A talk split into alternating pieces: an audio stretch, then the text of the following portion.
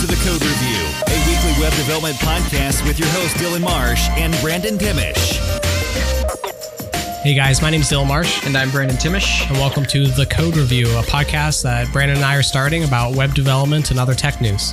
Yeah, so we're both really passionate about technology. Uh, I'm actually a self taught full stack web developer. Um, I learned through online courses uh, you know, trial and error. And I just remember kind of how frustrating it was to begin with. Uh, even though I was really passionate about technology from an early age, uh, you know, I love playing around with the computer, and it never really occurred to me until after college that it might be a career that I would want, would want to pursue.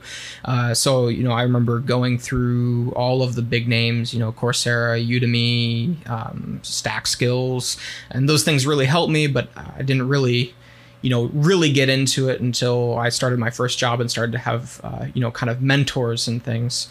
Uh, so um, to kind of address that, now Dylan and I have kind of been working on a course platform called LearnCode.dev um, that is supposed to address some of the issues um, that we both had uh, while learning code.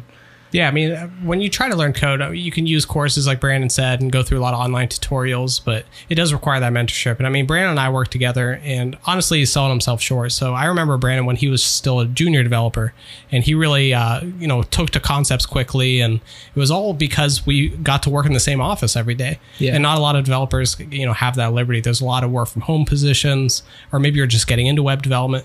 Um, but all that aside, I mean, we really want to start a podcast to be able to talk about these things and why we like full stack development and you know a lot of things going on in our industry because it changes so quickly. Yeah. Um, yeah.